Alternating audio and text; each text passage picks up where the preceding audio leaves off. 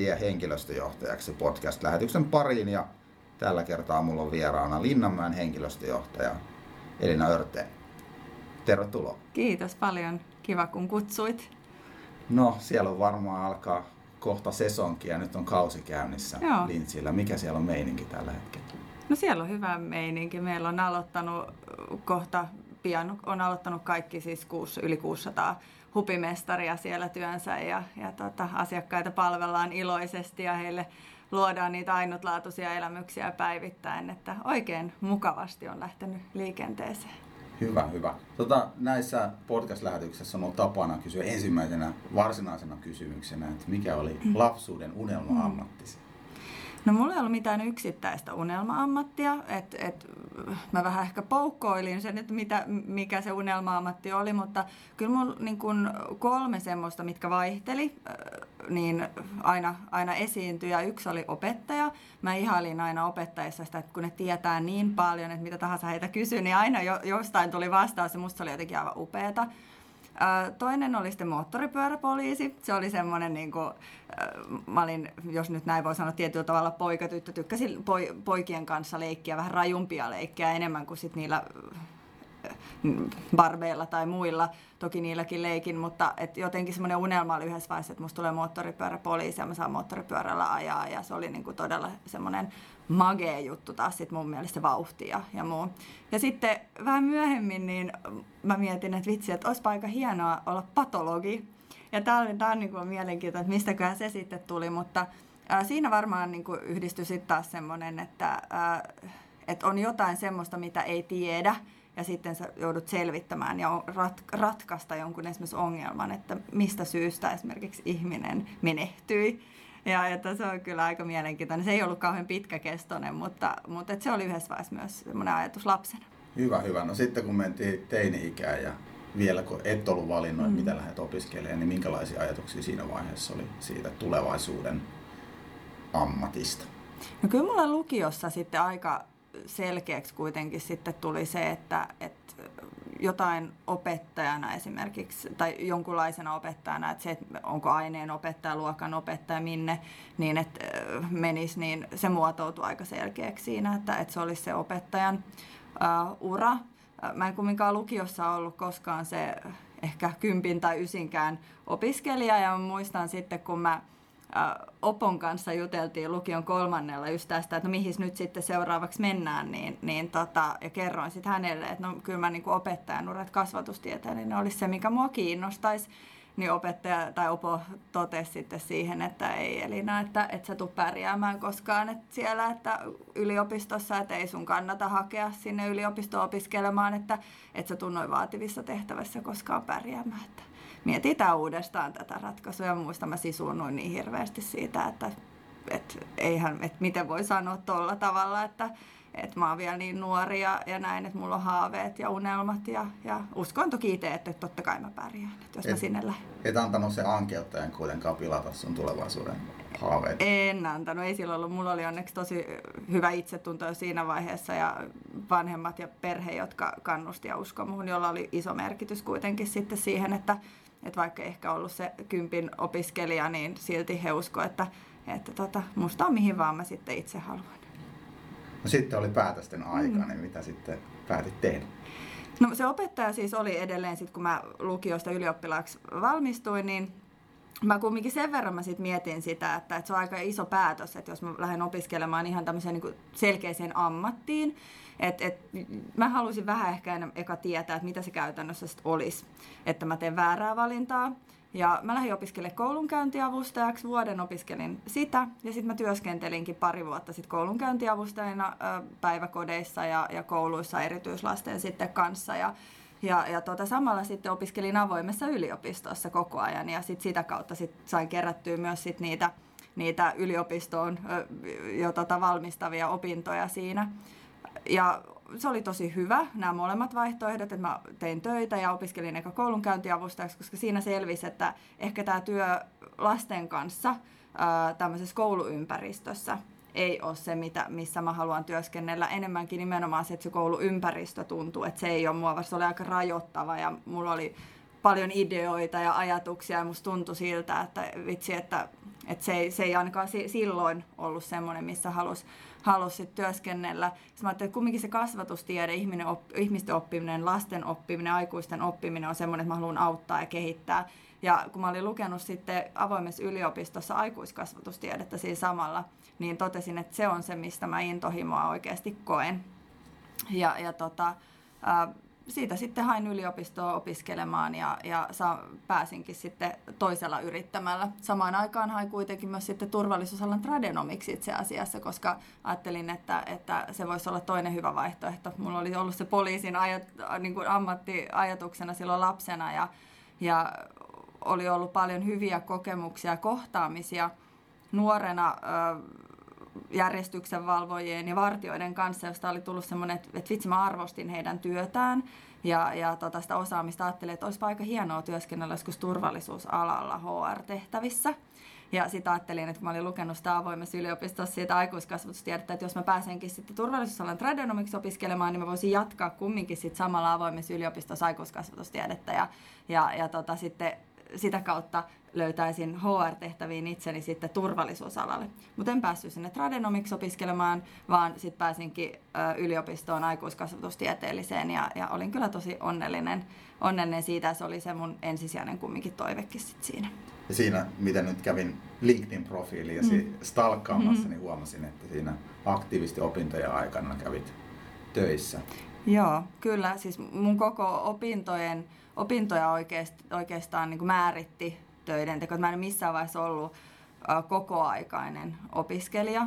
Et ihan niistä alkuajoista saakka niin mä työskentelin myyntisihteerinä ekat vuodet ja, ja sen jälkeen sitten, kun kandiksi valmistuin, niin äh, Securitas sitten haki rekrytoijaa. Silloin se oli työhönottaja nimikkeellä. Ja sitten mä ajattelin, kun mä sen ilmoituksen näin, että voi ei, tässä on just se, mitä mä ajattelin, mitä mä ajattelin siinä vaiheessa, kun mä hain sinne turvallisuusalan tradenomiksi, että HR-tehtävät, turvallisuusala, että vitsi, tämä mun on pakko saada tämä työtehtävä, tämä on, niin tämä on se, se reitti, mitä pitkin mä haluan mennä. Ja sain sen, sen tehtävän sitten ja, ja olin tosi onnellinen, niin, mutta jatkoin toki opintoja sitten siinä, siinä sitten rinnalla hiukan. Siinä tuli sitten myös taukoja opintoihin ihan sen takia, että sitten perheenkin perustin vielä siinä ja, ja näin. Et oikeastaan mun mä en ole koskaan tehnyt jotain asiaa, vaan että olen pelkästään ollut opiskelija. Mä oon pelkästään ollut töissä. Mä oon pelkästään ollut äiti tai vanhempi, vaan aika paljon niin kuin kaikki nämä se kokonaisuus, mun elämän kokonaisuus on määrittynyt erilaisista osa-alueista, jotka on limittynyt toisiinsa ja sitten ne on joustanut aina sen mukaan ää, tavallaan mikä on ollut se kaikista päällimmäisenä meneillään oleva asia. Esimerkiksi tietenkin ihan pienet lapset, niin totta kai siinä vaiheessa ää, olin kotona heidän kanssaan jonkun aikaa, mutta opiskelin kuitenkin siinä koko ajan samaan aikaan. Mutta toki töissä en sitten samalla tavalla voinut siinä vaiheessa sitten käydä, mutta aina on nämä ollut läsnä tietysti ne tilanteet varmaan ohjaa sitä, mutta kertooko se susta jotain myös ihmisenä, että sä mm. haluat tehdä useita asioita tavallaan samanaikaisesti? Joo, kyllä se mun mielestä kertoo.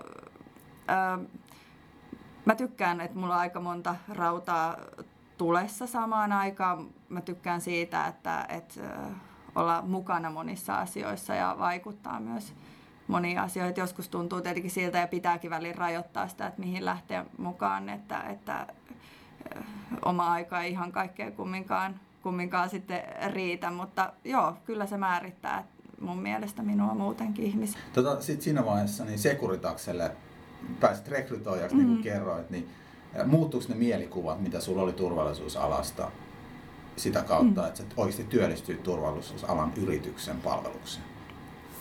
Ei, ei muuttunut, että rekrytoijanahan mä pääsin myös vaikuttaa siihen sitten, että ketkä tuli valituksi tietenkin Sekuritakselle ja vartiointitehtäviin, niin, niin tota, kyllähän mä näin siinä sen kirjon tietenkin, minkä ihmisiä, jotka ha- hakee turvallisuusalalle, mutta ne, jotka pääty sitten loppuviimeen turvallisuusalalle, niin oli kyllä mun mielestä just niitä henkilöitä ja kohtaamisia, mitä mä olin silloin nuorempana kokenut jo, ja jotka oli ollut tosi positiivisia. Et ei, ei kyllä muuttunut, kyllä se arvostus vaan turvallisuusalaa kohtaan niin kuin kasvoi siinä. Ja mähän viihdyin Sekuritaksella lähes kymmenen vuotta, joka mun mielestä kuvastaa myös sitä, että, että tota, se oli hyvä työnantaja ja hyvä ympäristö työskennellä myös HR-näkökulmasta. Jos ajatelit sitä turvallisuusalaa ja mm. toisaalta HR, niin mm. kumpi siinä oli paino enemmän vaakakupissa, kun teet sitä valintaa? Vai oliko se nimenomaan, että sä halusit, että mm. samassa tehtävässä mm. toteutuu nämä molemmat puolet?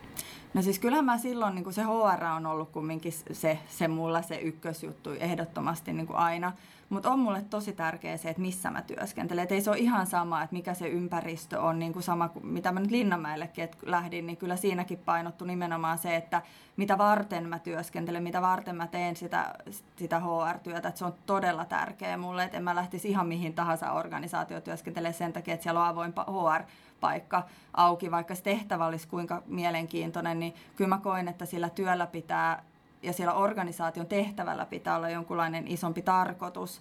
Turvallisuusalalla mä koin, että se ihmisten turvaaminen ja auttaminen ja se, että mä HRssä olin osana niitä ihmisten vartioiden järjestyksen valvojien ja heidän esimiestä, heidän kehitystä, niin mä olin osa myös sitä yhteiskunnan turvaamista ja sen mä koin tosi merkittävänä omassa työssä. Turvallisuusalalle pyrkivät henkilöt, mitä säkin olit rekrytoimassa henkilökohtaisesti mm. aika pitkäänkin, niin mitä ominaisuuksia sit niillä henkilöillä oli? Minkälaisia oli persoonina, jotka sitten päätyi esimerkiksi mm. töihin siitä isosta hakijoiden joukosta?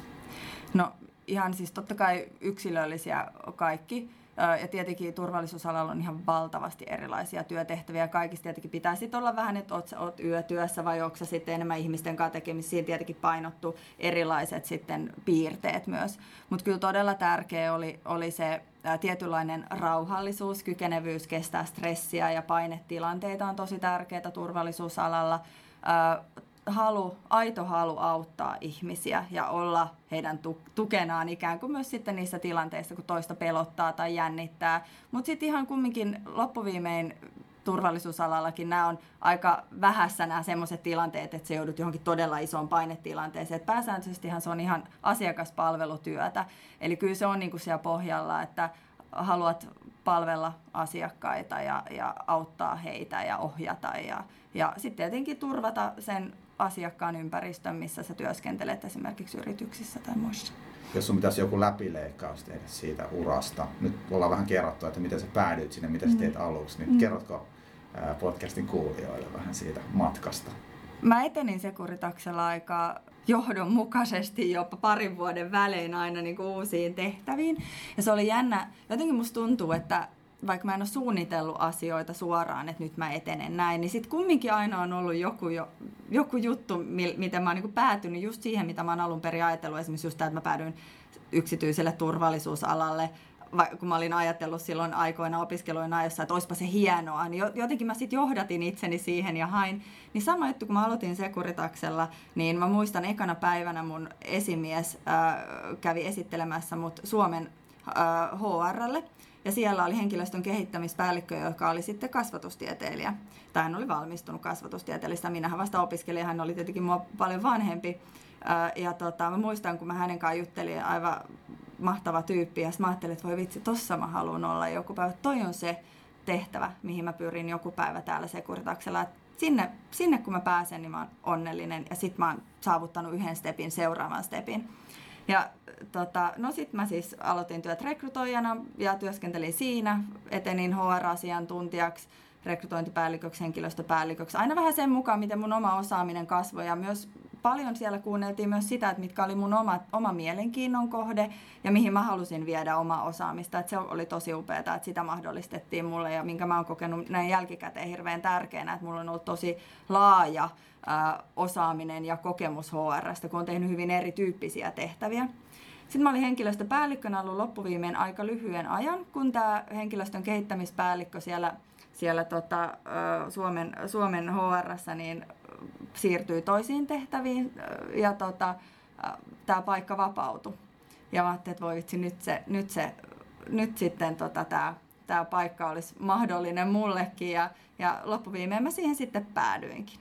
Eli aikaisemmat vuodet ennen tätä siirtymistä henkilöstö- ja kehittämispäällikön tehtävään, niin mähän olin toiminut siis liiketoiminnassa Etelä-Suomen alueen liiketoiminta-alueella, jossa oli sitten se silloin, kun silloisessa oli vajaa 400 työntekijää, kun se oli sitten vielä tämmöinen tietty liiketoiminta muoto, muoto, missä minä olin. Niin nythän yhtäkkiä mä vastasinkin koko Securitas Suomen 4000 ihmisten henkilöstön osaamisesta ja työhyvinvoinnista ja johtamisen kehittämisestä yhdessä sitten toki sen henkilöstöjohtajan ja mun oman tiimin kanssa, niin se oli jotenkin, mä muistan kun mä sen sanoin, että wow, että tämä oli se ekana päivänä, kun mä tänne tulin, niin mä ajattelin, että tähän mä joku päivä haluan. Ja sitten yhtäkkiä mä olin siinä ja jotenkin tuntuu, että kaikella sillä, mitä oli tapahtunut siinä matkan varrella, niin se oli jotenkin, kaikilla oli ollut tarkoitus siihen pisteeseen, että nyt mä oon tässä ja, ja mun yksi unelma taas on täyttynyt elämässä. Tuliko sitten semmoinen tyhjä olo jossain vaiheessa, että nyt mulla ei enää mitään, mihin mä voisin pyrkiä? No ei kyllä tullut semmoista tyhjä, tyhjää oloa, että mitä mihin niin pyrkiä. Että kyllä niin kuin, mä viihdyin sit siinä työssä tosi kivasti kyllä, että olin pari vuotta, kaksi ja puoli vuotta mä taisin siinä olla, eikä mulla ollut mitään tarkoitusta itse asiassa hakea mihinkään muualle. Mutta siis mä oon kumminkin ihmisenä semmoinen, että, että mä haluan vaikuttaa ja, ja mä oon mä opin hirveän nopeasti uusia asioita silloin, kun mä itse pääsen niitä tekemään ja mä, mä kehityn aika vauhdilla sitten, sitten kun mulle asetetaan u, niin kuin uusiin tilanteisiin ja haasteisiin. Ja mä rupesin huomaamaan parin vuoden päästä, että, et, tai tuntemaan ehkä semmoista, että mä en pääse vaikuttaa nyt riittävästi. Ja sitten ehkä mä koin myös sitä, että, että vaikka Sekuritaksellakin panostetaan valtavasti henkilöstön kehittämiseen, niin on iso organisaatio kumminkin. Niin mulle ehkä se tahti rupesi olemaan vähän liian hidas sit se, että miten mä olisin halunnut, että asiat etenee nopeammalla temmolla. Ja mun rupesi olemaan paljon ajatuksia ja ideoita, niin mä ajattelin, että vitsi, että, että niin paljon vaikka mä arvostankin tätä organisaatiota, niin nyt on ehkä se aika, milloin mun pitää päästä itse ää, toteuttamaan sitten omalla, niin kuin ehkä nopeammin näitä asioita ja viemään eteenpäin ja vaikuttamaan isommin asioihin. Se oli semmoinen ehkä niin kuin ajatus mun päässä, mikä ei kumminkaan aktiivisesti lähtenyt. Mä en lähtenyt hakemaan töitä, vaan, vaan sitten tapahtui että niin, että Linnamäki haki henkilöstöjohtajaa ja mä huomasin sen hakemuksen ja ilmoituksen siis. Ja, ja, ja tota, hain, hain siihen paikkaan, koin, että tämä, tämä ympäristö ensinnäkin on semmoinen, missä olisi ihan mielettömän upea työskennellä. Siis no ympäristönähän Linnamäki on aivan mielettömän niin kuin, erityinen ja harvoin pääsee olemaan osa jossain tällaisessa ympäristössä niin kuin osa tuottamaan asiakkaille semmoista iloa, mitä sä Linnanmäellä pääset tuottamaan. Sitten siinä oli vielä myös se, että mulla on tosi tärkeä just tämä merkitys, että se organisaatio, missä mä työskentelen, niin sillä on joku isompi yhteiskunnallinen merkitys, niin Linnanmäen, niin siellähän on tämä, että, että meidän missionhan on tuottaa varoja lastensuojelutyölle, että joka vuosihan me lahjoitetaan niitä varoja lastensuojelutyölle, että, että viimekin vuonna 4,5 miljoonaa, ja olla osa jotain tämmöistä, niin tuntui myös todella hyvältä. Ja sitten toisaalta myös se, että henkilöstöjohtajana osana johtoryhmää, niin mullahan ol, olisi siinä tilanteessa ihan erilaiset mahdollisuudet myös vaikuttaa siihen, että miten meillä kulttuuri kehittyy, mihin suuntaan, miten meillä johdetaan, miten työhyvinvointia viedään eteenpäin, miten osaamiseen panostetaan. Ja kaikki tavallaan nämä yhdessä, työympäristö, se meidän merkitys siinä, siinä Linnanmäen työssä ja sitten vielä tämä oma kehittyminen, niin oli semmoiset, että tämä, niinku, paketti on niinku tässä, että tänne ei, ei ole vaihtoehto, että mun on, mun on pitää hakea tähän. Ja tota, sitten mä hain ja, ja tota, tulin valituksi ja, ja se oli kyllä aika, aika mieletön, mieletön se tilanne, kun mulle soitettiin, että nyt sut on valittu ja mä hetken piti istua alas, kun ajattelin, että, että mitä ihmettä kävi, että onko oikeasti, oikeasti näin, että, että tota, pääsin ja en ole kyllä päivääkään katunut sitä, että lähdin sitten sille matkalle mukaan. Kuinka moni vuoden aikana työskentelee Linnanmäen palveluksessa? Jos ajattelee ihan kaikki nämä kausityöntekijät ja muut. Joo. No siis vuoden aikana enimmäismäärä meillä on melkein 700 työntekijä yhtäaikaisesti. Ja totta kai se vaihtelee kauden aikana hirveästi, että se on ehkä silloin sesonkina, kun meillä on sit se eniten henkilöitä töissä, mutta ympäri vuodenhan 70 työntekijää pyörittää sitä puistoa ympärivuotisesti ja toimii vakituisesti sitten Linnanmäen työtehtävissä. Nyt kun sä oot nähnyt sen turvallisuusalan organisaation toiminnan ja nyt oot siirtynyt vähän uuden tyyppisen tekemiseen, niin mitkä on leimallisia piirteitä nyt nimenomaan lintsiläiseen henkilöstöjohtamiseen? Linnanmäellähän kaikki lähtee, ajatus lähtee ihan, ihan siitä, että palveluyrityksen menestys perustuu siihen, että työntekijät voi hyvin. Ja se on musta se ehkä kaikkein isoin niin kuin leimallinen asia. Ja sehän oli, itselläkin oli tämä sama ajatus jo Sekuritaksella, että, että jotta ää, palveluyritys voi oikeasti palvella asiakkaitaan, tuottaa heille hyvää asiakaspalvelua ja meillä tietenkin niitä ainutlaatuisia elämyksiä, niin sen pitää lähteä siitä ajatuksesta ja, ja siitä, että työntekijät kokee, että heitä arvostetaan ja työntekijät ää, kokee, että kun he tulee työ, töihin joka päivä, on, on kun että työnantaja rullaisi punaisen maton sun jalkojen alle. Ja kaikki lähtee siitä. Ja se on, se on mun mielestä se semmoinen johtotähti kaikille teke, tekemiselle siellä, joka kuvastaa mun mielestä myös sitä henkilöstön johtamista. Ja se on myös ihan yksi neljästä meidän strategisista kulmakivistä on työhyvinvointi ja, ja tota sen, sen kehittäminen. Toinen asia mun mielestä, mikä on ihan tämmöinen leimallinen, on yhdessä tekeminen. Eli äh, meillä on hyvin vahvasti kulttuurissa se, että me suunnitellaan asioita yhdessä, me jaetaan asioita henkilöstölle. Äh, ihan niin kuin lähtien ihan kaikesta puiston kehittämisestä, esimerkiksi vakkariorganisaation kanssa, että miten me kehitetään puistoa, mikä on meidän pitkäaikatähtäimen suunnitelmat, niin näin synny missään johdon viisaissa päissä johtoryhmän kokouksissa tai johtoryhmän kehittämispäivillä tai muualla, vaan me työstetään näitä asioita yhdessä henkilöstön kanssa.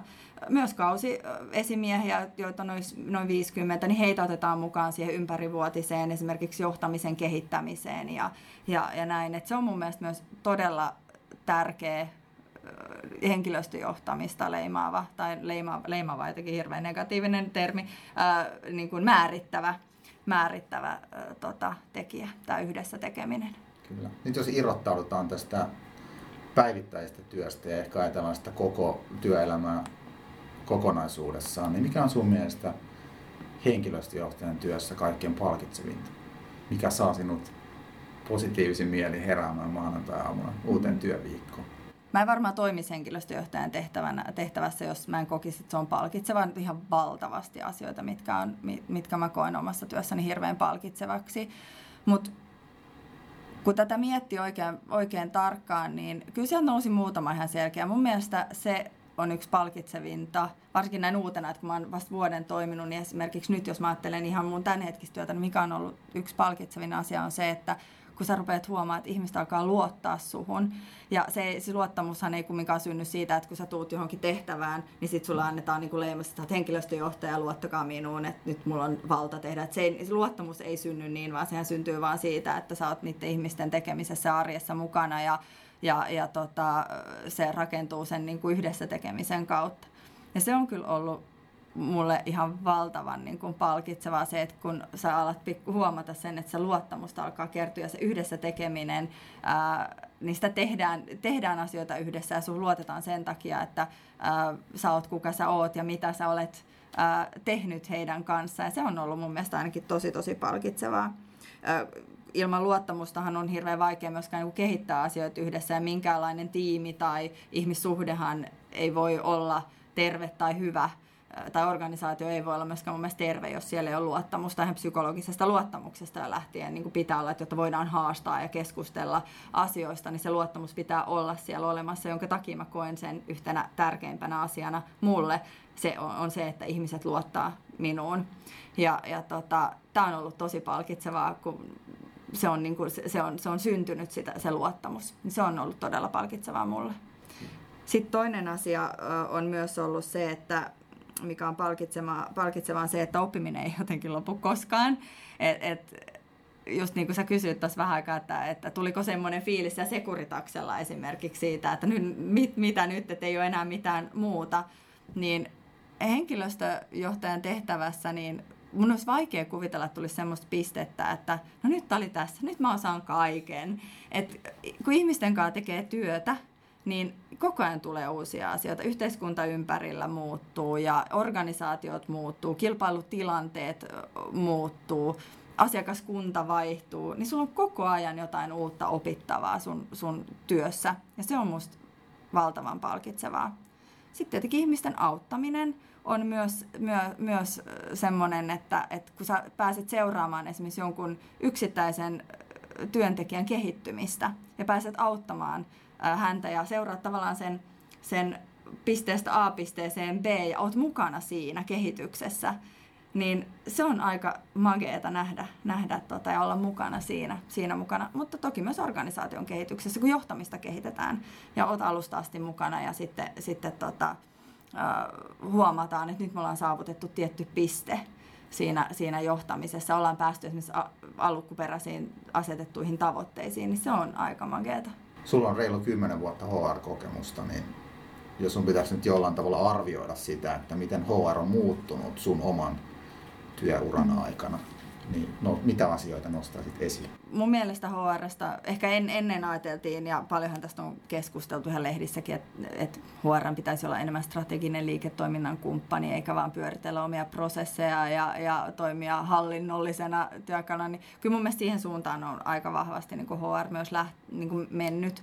Mä en kuitenkaan yhtään väheksy prosessien myös tärkeyttä, kunhan ne ei ole prosesseja prosessejen takia. Että on myös mun mielestä hyvin tärkeää, että ne hallinnollinen puoli on kunnossa, koska on vaikea rakentaa niin kun, ja kehittää, jos ei perusasiat toimi. Eli siinä mielessä mun mielestä perusasiat pitää olla kunnossa, mutta se ei saa olla se, mihin vaan keskitytään, vaan kyllä siellä pitää olla se strateginen liiketoiminnan kumppani. Mun mielestä tässä OR on kyllä parantanut hyvin paljon.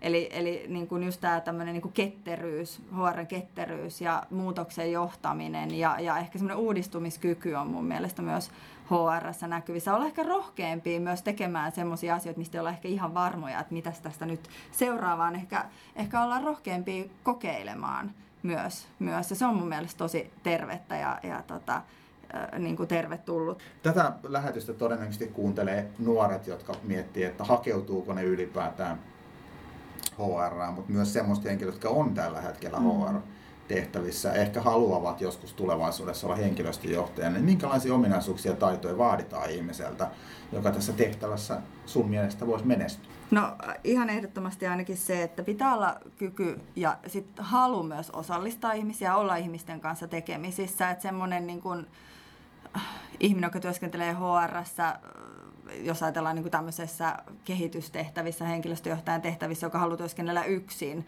ja tehdä asioita sen tietokoneen ääreltä ja johtaa sähköpostilla ja muuta, niin kyllä se aika lyhyt tie mun mielestä nykypäivänä on. Sun pitää oikeasti olla utelias ihmisistä, kiinnostunut heistä ja paljon puhutaan kuuntelemisesta, mutta kyllä sun pitää oikeasti, sä voit kuunnella myös teknisesti, että sun pitää oikeasti olla kiinnostunut ja utelias, mitä se ihminen sulle kertoo.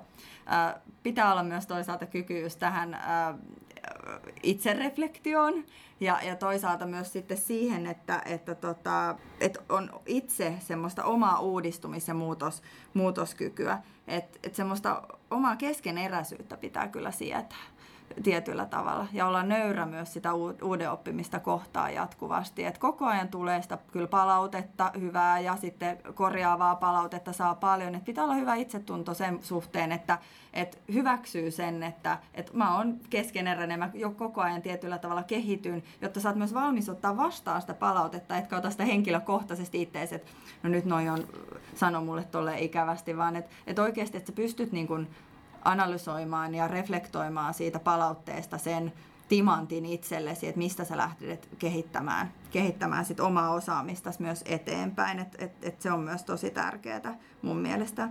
Mitä mä aikaisemmin sanoin tästä tunnejohtamisesta, niin se on mun mielestä tosi tärkeää myös henkilöstöjohtajan tehtävässä ja HRssä. Pitää olla empaattinen ja pitää kyetä asettumaan myös toisen ihmisen kenkiin. Henkilöstöjohtaja joutuu vaikeisiin ja haastaviin tilanteisiin yksilöiden kanssa, tiimien kanssa, joutuu tekemään päätöksiä, jotka ei kaikkia, kaikkia miellytä. Siinä kohtaa myös erilaisia tunte, tunnereaktioita ihmisistä. Niin, niin on tosi tärkeää siinä, että on sitä itsestä omaa tunneälyä ja myös kykyä tunnistaa niitä omia tunteitaan, että vitsi, että nyt tämä tuntuu tämä toisen reaktio esimerkiksi musta tosi pahalta, mutta se on tunne vaan ja, ja se pystyy tavallaan ero, eri, eriytyä ikään kuin siinä, niissä tilanteissa myös niistä omista, omista tunteista. Sitten myös on tosi tärkeää, että osaa delegoida asioita. Tunnollisuus ja tämmöinen, niin se on tietenkin tosi hyvä, että sä teet asioita ja, ja oot luotettava, mutta pitää myös luottaa omaan tiimiin ja, ja ihmisiin ja delegoida asioita, että kaikkia ei pidä lähteä tekemään ä, itse. että et oman työn organisointi on, on, ja oman tiimin työn organisointi on mun mielestä myös ihan äärettömän tärkeä, tärkeä taito HR.